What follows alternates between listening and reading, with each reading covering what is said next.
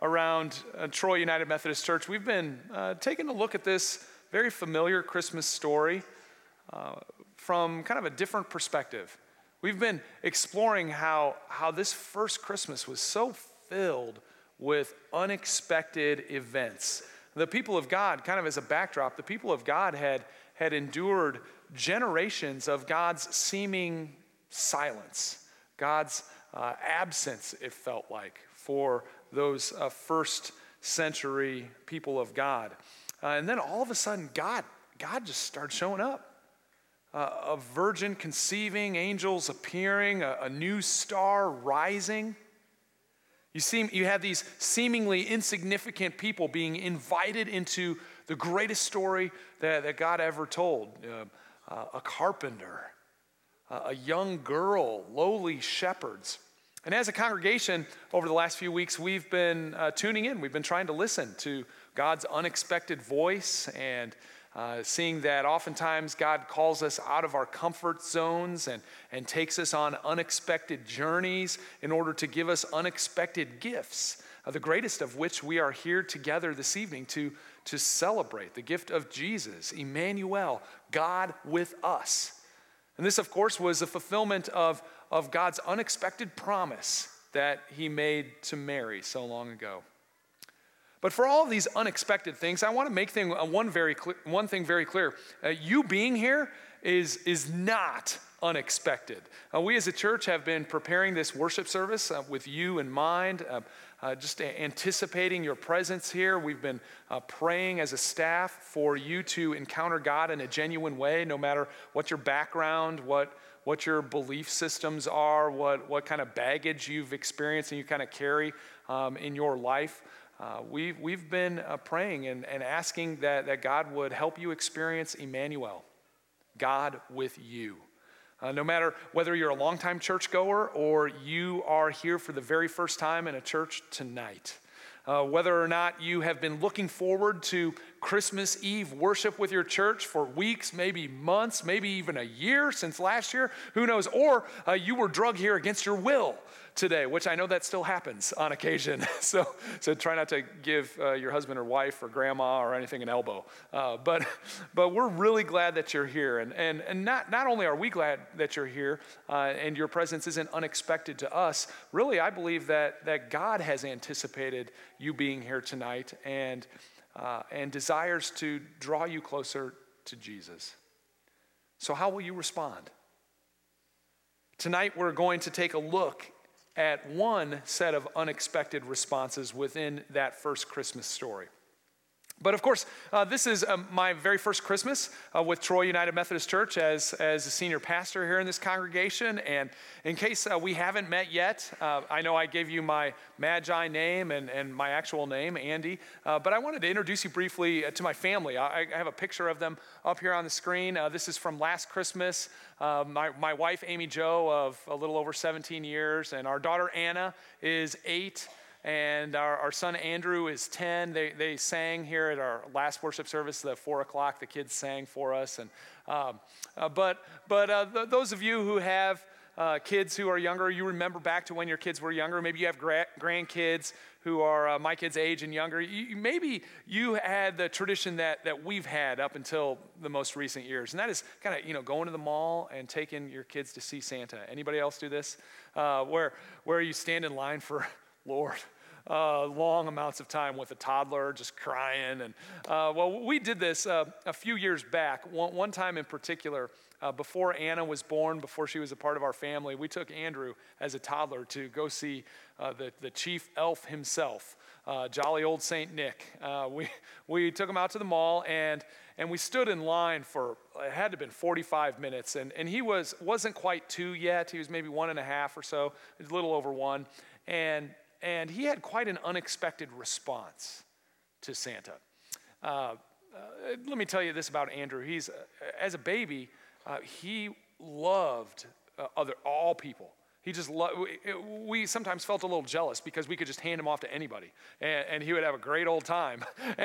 And so we anticipated he'd have a great time with Santa, but we set him right down on Santa's lap and expected that he would love it. And he turned and one, out of the corner of his eye, just enough to see that big white beard, and let out the most terrified scream that we had ever heard him make in his short little life. And so we tried our best to get a picture. Here's the best that I could do. I was the picture taker that day. There's my wife holding Andrew, and he is hollering, and Amy Jo's laughing, and there's Santa. You know, he's seen this 100 times a day, so he's just smiling, thinking this is great. But Andrew, and just thankfully, last Saturday at our kids' Christmas workshop here at church, Andrew got another chance to sit on Santa's lap. And his response was a little more expected. There it is. See, he didn't cry that time. Maybe it's because he's the same size as Santa. I don't know. That might be his last time on Santa's lap. We'll see. But now in the end, Andrew's unexpected response to Santa so long ago isn't really that significant. It doesn't matter in the grand scheme of life. But you and I both know that that isn't the case with most of the responses that we have to make in this life.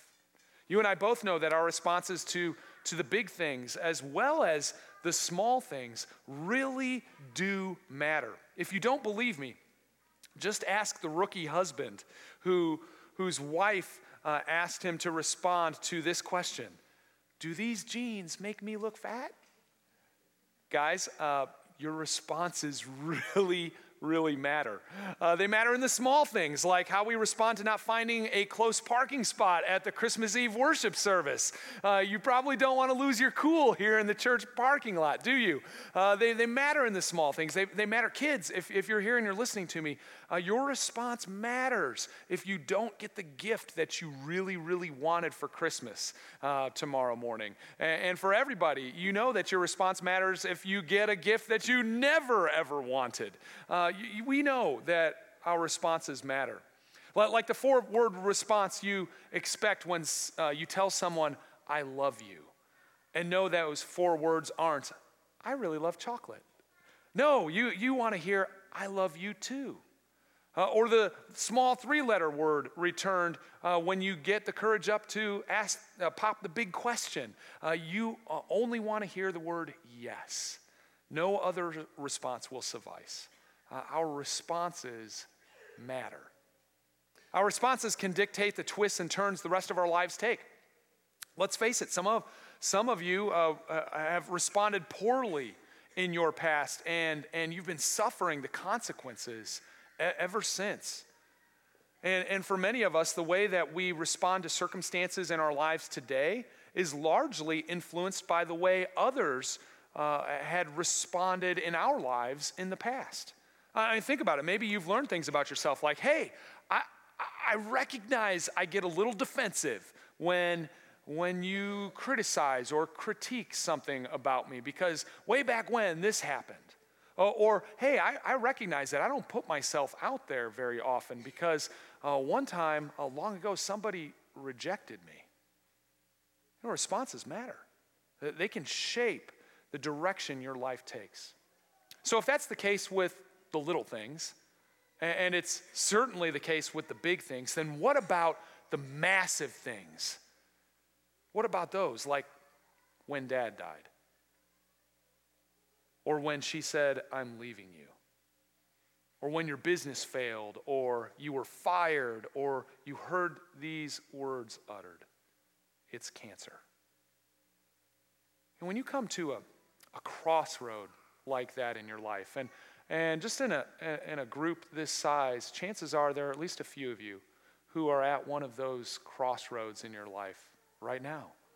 When you're at a crossroad like that in your life, your response really, really matters. Some of the choices you can make can lead you on a path closer to God and into a deeper, more profound relationship with God. And other choices that you make can lead you down a dark path. To places of despair and hopelessness. Your responses really matter. And the most important response you'll ever make is how you respond to Jesus. How do you respond to the news, the good news that you matter to God? or to the truth that Jesus really is who he said he was, that he is God in the flesh. And he wasn't just born in a manger so long ago, but he grew up to die on a cross so that you and I could be adopted into God's family. How do you respond to that good news and to those truths? As a pastor, I've seen countless people respond positively to that truth and seek God with their whole heart. But to be completely honest, I've seen just as many or maybe even more people respond by turning their hearts away from God. And to be completely honest, it's oftentimes quite unexpected to me who responds with an open heart and who responds with a closed-off heart. You know, it was that way throughout Jesus' life, too, wasn't it? I mean, you would have expected that the religious people of Jesus' day, that those who were really pursuing God, wanting to be devoted to God's ways, you would have expected that those people would respond positively to Jesus. But they rarely did. Oftentimes, they were threatened by Jesus' teaching. Jesus really didn't care so much for their self-righteous, squeaky clean image. And he desired a humble and contrite heart, an acknowledgement of their desperate need for a savior. On the flip side, you would have expected the roughnecks, those who were religious outcasts, those who had a past, who were unclean, and whose very lifestyles kind of dictated that they were obvious sinners. You would have expected them to want nothing to do with this new rabbi on the scene, Jesus or his teachings, and yet they were the ones who were most open to his teaching. So often it was the religious insiders who rejected Jesus and the outsiders who embraced him. And that wasn't just the case during Jesus' adult life. I mean, it was also the case in the events surrounding Jesus' birth. I mean, just take a look at the people who God chooses. An insignificant unwed couple, some poor, undereducated, blue-collar working shepherds. They responded unexpectedly to God's call in their lives, even though they didn't have the culturally preferred resume. But my favorite unexpected response came from those with an even less likely pedigree, particularly a less likely religious pedigree. You see, at least Joseph and Mary and the shepherds, they were all Jewish. They were all part of God's chosen people, but not the wise men, not the Magi. They were of an entirely different religion from a far-off land. And maybe that's why I love their story so much. Here were some outsiders finding their way to Jesus. Take just a moment to hear their story from the scriptures.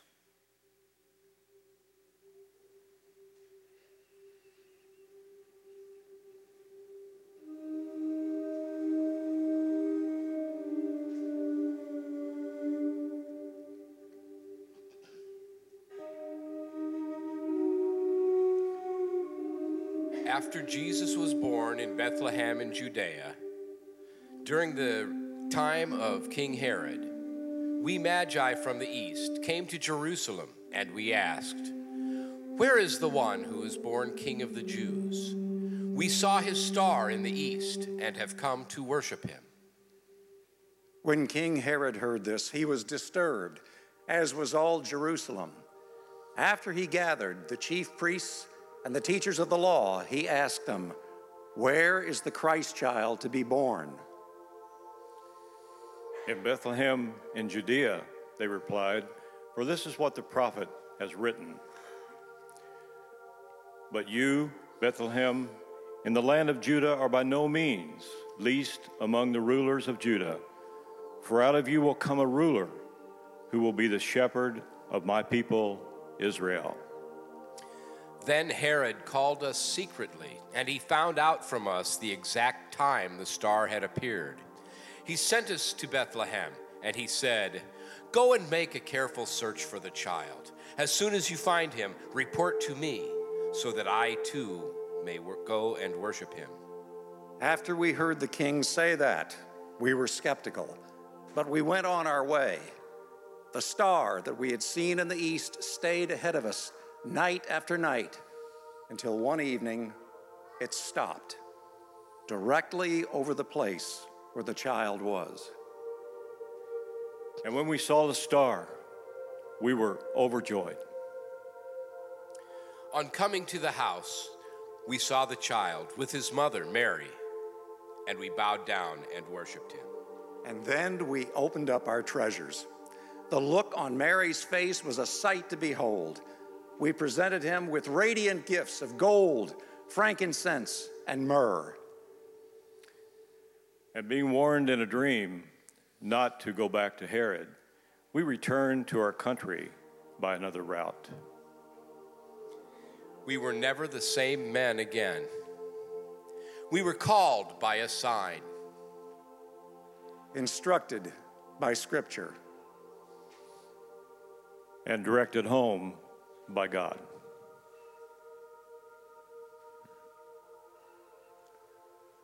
Well, the story of the Magi is really an amazing story, both for what the Scriptures tell us and really for the things that the Scriptures don't say.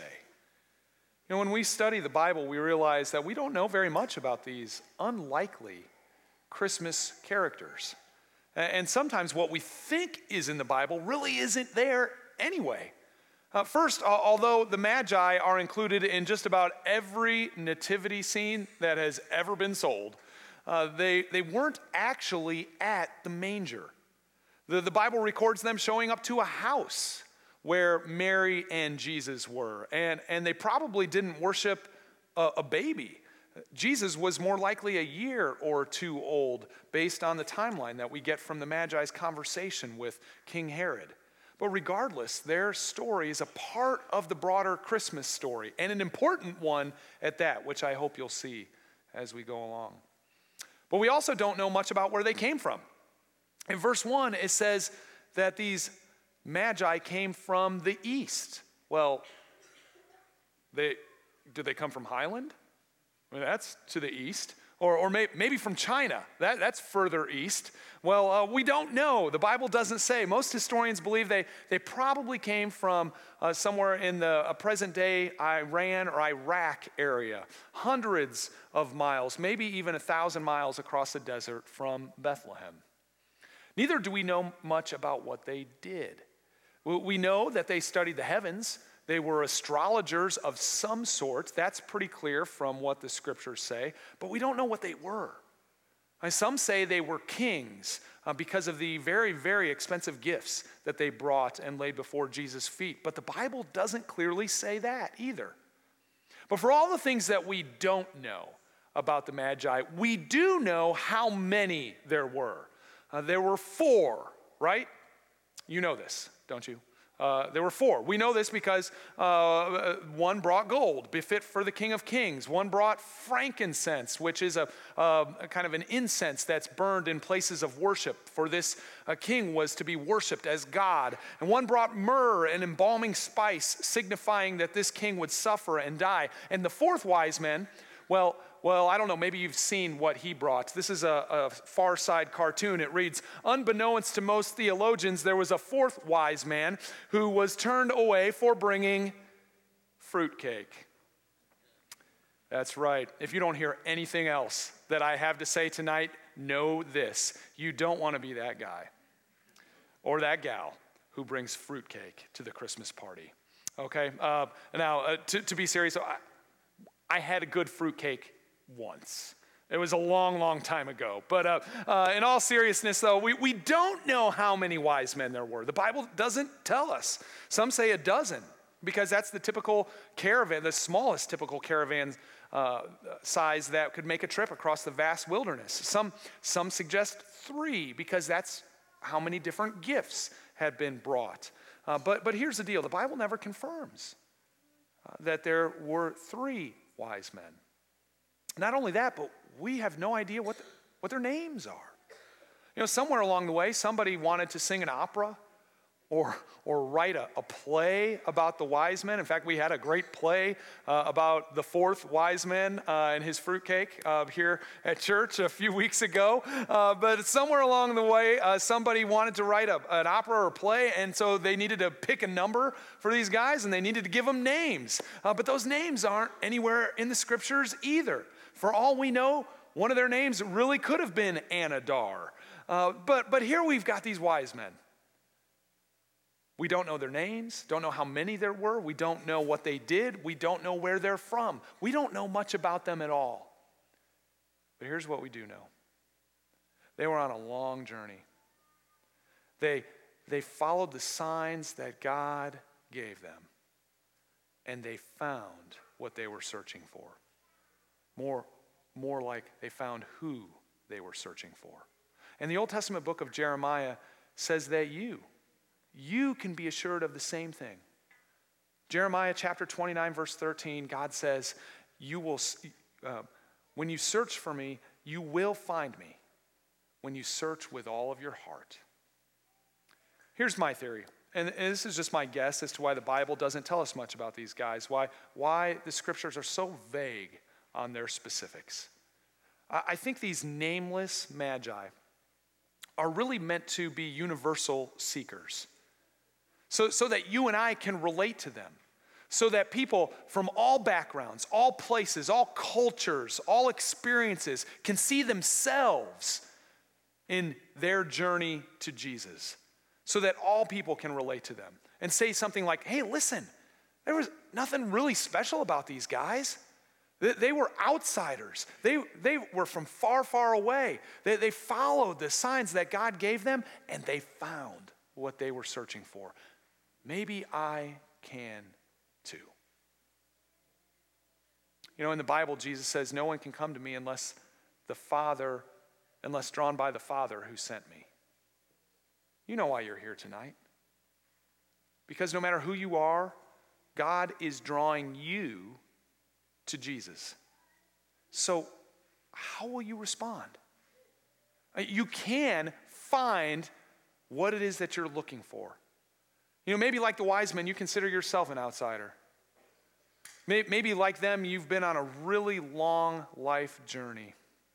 Maybe like them, you have done your absolute best to just kind of read the signs that God has placed in your path.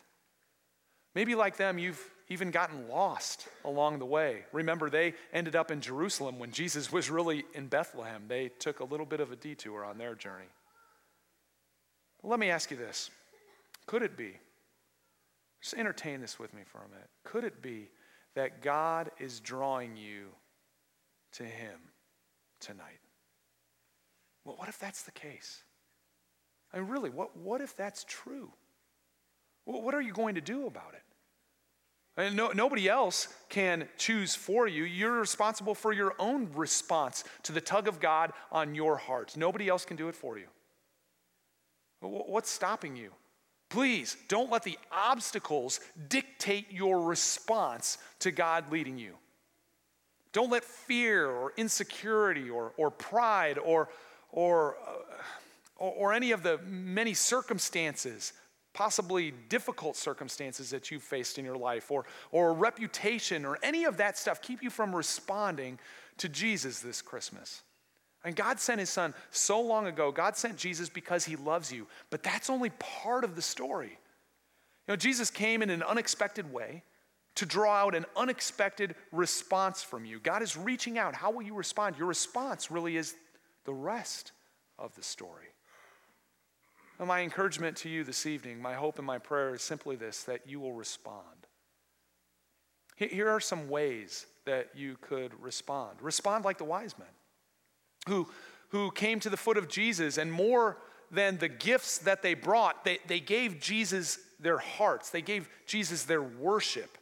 Will you do the same?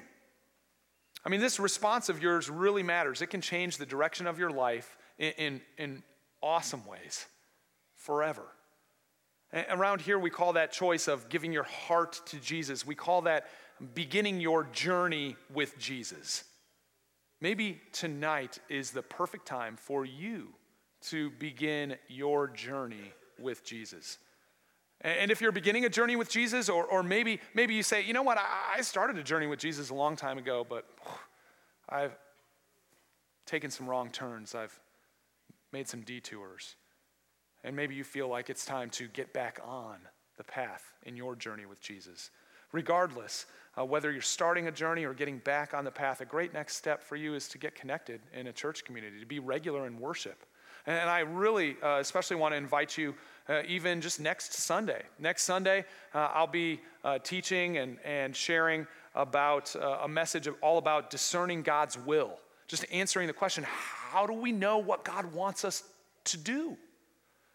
And really, I hope that next week will help each of us get 2018 off on the right foot. And then I want to make sure that you're invited back in January. We're starting a new series called The Worst Things Jesus Never Said, because so often Jesus gets misrepresented. We think things are in the Bible. We think he said some stuff. We heard some people say it one time. And really, it's not there. Kind of like we're discovering there's a whole bunch of stuff that we thought was the truth about the Magi, and it's really not in the Bible. So in January, we want to set some things straight, starting with the myth that Jesus said, God will never give you more than you can handle. You've probably heard that before. Maybe you've even said it to somebody as an encouragement, and yet the truth is it's a myth. Jesus had never said it, and it's nowhere in the Bible. But we're going to discuss that starting in a couple of weeks. But even more than attending church on Sunday, we really just want to help you get connected to a community of other people who are also on this journey with Jesus. It is so important to be on a journey with others, and so we'd love to help you get connected to this church and maybe even to a journey group, which we're starting up some new ones in the new year, and you can learn more about those in a monthly newsletter and weekly email newsletter. But of course, I recognize that some of you are just visiting town. You live from a far, far away land, wherever that might be. But we're really glad that you're here. Obviously, you can't get really connected in this church, and I know others of you are deeply a part of this church, and you're on this journey with Jesus, and you're maybe already in a journey group, and yet I want you all to know that God is still drawing you. God has you here to speak to you and to invite you into a deeper relationship with Jesus. And his invitation still requires a response. I don't know each of your stories. I don't know the long journey that you've been on. I don't know the temptations that you face or what pressures or anxieties or crossroads you find yourself at presently. But I do know the response that God longs for you to make, one of wholehearted trust in Jesus. Will you put your hope and your trust in him? Will you give over your anxieties, your fears, and follow his ways? In him is healing. In him is peace. In him is joy. Now, God has been drawing you. But if you want to grow closer to God, your response matters. But also hear this. No matter how faithful your response is to God, and believe me, I am praying that you will have a faithful response to God. But no matter how faithful your response is, it can't compare to Jesus' faithful response to you. And herein lies the greatest miracle of Christmas. That is that God didn't wait. God didn't wait for you, or me, or all of humanity to respond faithfully to him. He didn't wait. In fact, he abandoned everything in pursuit of you and me and all people when we were far, far from him. Jesus let go of his majesty. Jesus let go of the comfort of heaven in order to come down to earth, to enter into our humanity and into the brokenness of this world, which, friends, is significant. You and I both know that the brokenness is real. It presses in. It can be overwhelming at times. It's unbearable at times. But Jesus entered into our pain. He entered into our struggles. The light of the world stepped down into our darkness, and he did so out of his great love for us. His response was faithfulness, even when our response was anything but. The light of the world stepped into our darkness, and the Bible says that if we respond by opening our heart and receiving the light of Christ, then the Bible says that we can become children of God, adopted into his family. So tonight, as you consider God's faithfulness, God sending his son, the light of the world, into our darkness, respond.